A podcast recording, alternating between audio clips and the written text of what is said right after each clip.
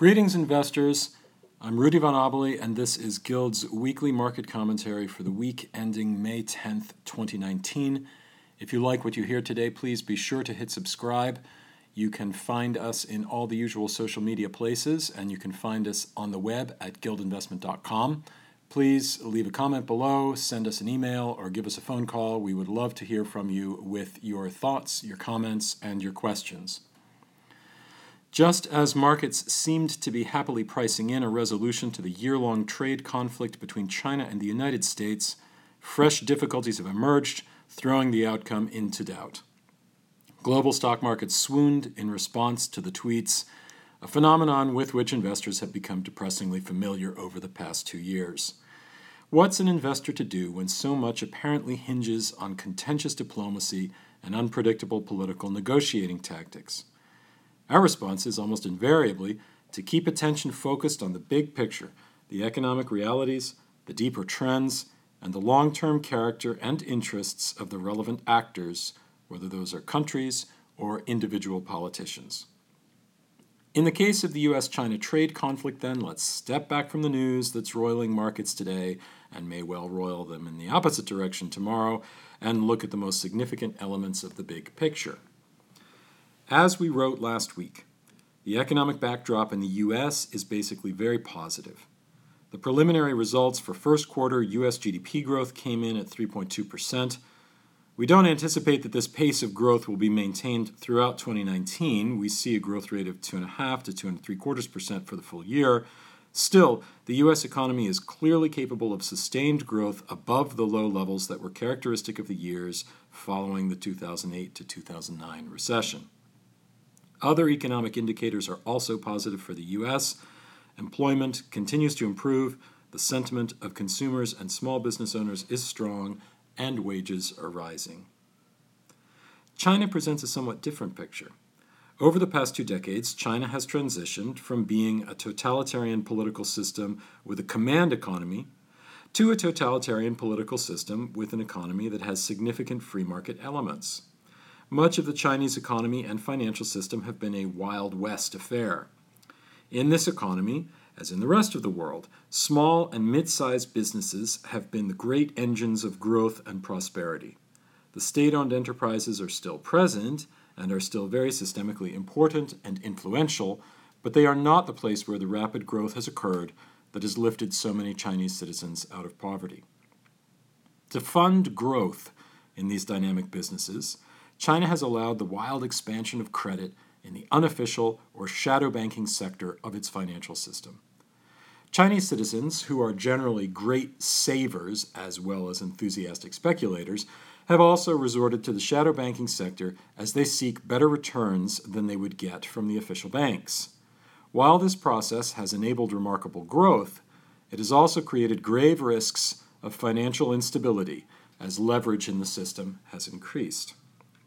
The Chinese government is well aware of these risks.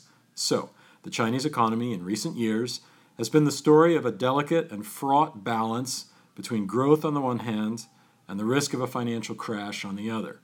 A financial crash which resulted in a severe economic slowdown could pose an existential threat to the stability of the Communist Party's rule. So, this is something that the government wants to avoid at almost any cost. The government has periodically acted to rein in the shadow bank lenders, action which slows growth and then loosened up again, action which encourages growth. Their goal is to maintain a high enough growth level to keep the population happy and to keep bringing more of China's poor into their middle class, while avoiding financial catastrophe. Thus far, they have succeeded. Last year saw the Chinese government turn away from a tightening phase to a loosening phase although with a new, somewhat milder set of policy, policy tools in which they have tried to allow credit growth without enabling speculative excesses, for example, in the real estate sector. As economic indicators continued to lag last year, we continued to believe that we would see a reacceleration later in 2019, and this is still our base case scenario. In short, as we look at the economic backdrop to trade negotiations, we should keep in mind that the U.S. is negotiating from a position of current strength, while China's position is more tenuous. this reality is certainly coloring the psychology and the approach of negotiators on both sides. Both sides have taken action thus far. This conflict has been more than mere saber rattling, but what effect have those actions really had on the country's respective economies? In 2018, as Jonathan Anderson over at Emerging Advisors Group points out, the U.S. was the destination for about 22% of Chinese exports, while China, including Hong Kong, was the destination for only about 9% of U.S. exports. On this level, China has more to lose from tit for tat tariffs than the U.S. On the other hand, when we look at actual import volume growth, we see that China's imports from the US have fallen off a cliff, while US imports from China have declined only slightly. As Anderson put it, there's no real evidence to date that tariffs have had any impact on US spending patterns. So, on the ground, we can basically say that the trade war has been a draw thus far. There are larger than life personalities involved here, and obviously their statements and actions have market moving consequences. First, and most obvious, is President Trump. We have long said that we do not regard his style as inscrutable or wholly unpredictable, although he seems to relish it when he's characterized that way.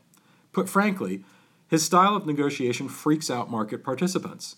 However, we have been saying since 2016 that we see themes in his style that have been consistent for decades and are clearly present in his book, The Art of the Deal.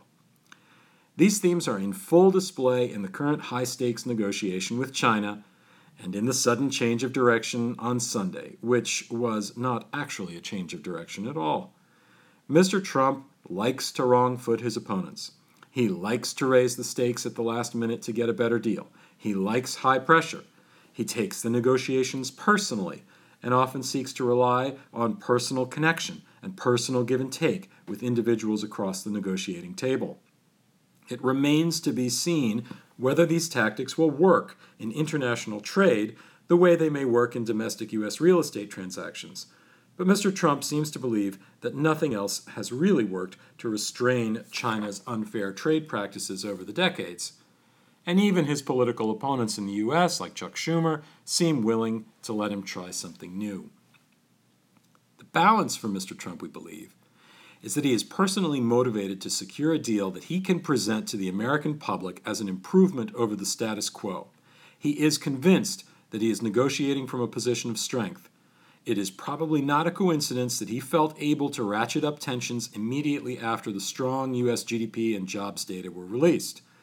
He has also been passionate about securing more fair trade with China for decades, with a consistency that he has shown in few other areas of public policy.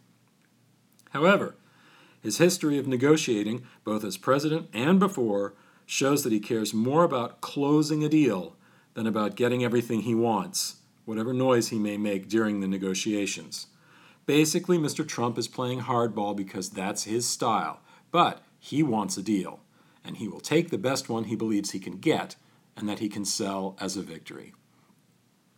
On the Chinese side, there's less riding on President Xi's personal style and more on the situation in which the Chinese Communist Party finds itself. The party needs growth, and they know that the growth strategy of the last two decades of expanding leverage in the shadow banking system has reached a point of rapidly diminishing returns and rapidly increasing risks. A deal will help facilitate a path forward to China's real goal to enable further growth without relying so much on the creation of destabilizing debt. China's rulers know, on some level, that future growth depends on the kind of convergence with the standards of the rest of the global economy that their negotiating partners are demanding of them. That's one reason they consistently offer pronouncements of their commitment to economic openness as President Xi did recently to a conference of regional leaders convened around China's Belt and Road Initiative. Is it just lip service? Only in part. There are some areas that will remain persistent problems, intellectual property, for example, but other areas where they will be more willing to move toward U.S. demands, especially where they see that it will serve the continued growth of their middle class and a more consumer facing economy, which of course does not imply any necessary liberalization of their domestic political environment. We note also that the areas in which the U.S. is accusing China of renegotiating at the last minute are agreements that they were previously willing to make, which means they are probably not real red lines that they're absolutely unwilling to cross. In sum, investors should not be unduly panicked by the ebb and flow of trade negotiations between the US and China. Our base case remains that a deal is made which both sides can present as a victory because we believe that both sides are highly incentivized to reach such a deal. The probability of near term disruption has increased, but we do not view the risk of a delay in a deal as a systemic risk for markets and given the consistently strong economic and financial backdrop in the US and the improving economic backdrop in China, we would regard weakness as a buying opportunity. Here's our summary for the week. As the current earnings season unfolds, we continue to see positive dynamics for U.S. corporate profits, which we believe will support further appreciation for U.S. stocks in the remainder of 2019. Of course, a correction can happen at any time, but in our view, it is not likely to be significant and will provide a welcome buying opportunity. As the current earnings season unfolds, U.S. corporate profits continue to show good growth. Consensus operating earnings estimates for the first quarter of 2019 show a 6.1% increase quarter on quarter and an 18% increase year on year. Earnings are not down, as many analysts believed they would be, they are up. While U.S. stocks are expensive viewed from history, when we factor in benign inflation, interest rates, and earnings growth trajectories, the market is about fairly valued. This is one reason why the U.S. stock market responded so positively to the Fed's dovish pivot earlier this year. We said last week that the first quarter preliminary GDP print of 3.2% helped put growth pessimism further in the rearview mirror. As we noted previously, we don't believe that this pace will hold throughout the year. We anticipate that 2019 will end with an overall growth rate of 2.5 to 2.75 percent, and we've been suggesting that since last year. Part of the reason for the improved U.S. GDP growth trend is improving productivity growth, stemming from corporate tax cuts, increased capital spending on productivity enhancements, and a rollback of some excessive regulation. One potential development that has not come to the fore of many analysts' minds is that this trend in the U.S. will spark a virtuous cycle worldwide as other nations follow the same script, attempting to reinvigorate growth by cutting taxes and reducing some regulatory burdens on business. We will be watching for signs that such a process is unfolding. We would wait for trade related volatility to run its course before putting more money to work in emerging markets. We continue to like China and China's manufacturing, exporting, trading partners. With a dovish Fed and muted inflation, we would expect only modest appreciation for gold in 2019. However, we note that a resolution of trade fears might result in a downward pressure on the dollar as anxiety subsides and the safe haven attractiveness of the dollar declines. Further, we note that many central banks around the world are busily increasing their gold holdings, including both China and Russia, as well as other emerging markets. Central banks worldwide added more than 650 tons of gold in 2018 at the second highest total on record. In the first quarter, we note global gold demand was up 7%, while production was up only 1%. All of these dynamics argue for gold demand to continue strong through 2019. Thanks for listening. We welcome your calls and questions. Either leave us a comment below, send us an email, find us on the web, or give us a call. We would love to hear from you. And if you liked listening today, please be sure to hit subscribe. Thanks again, and see you next week.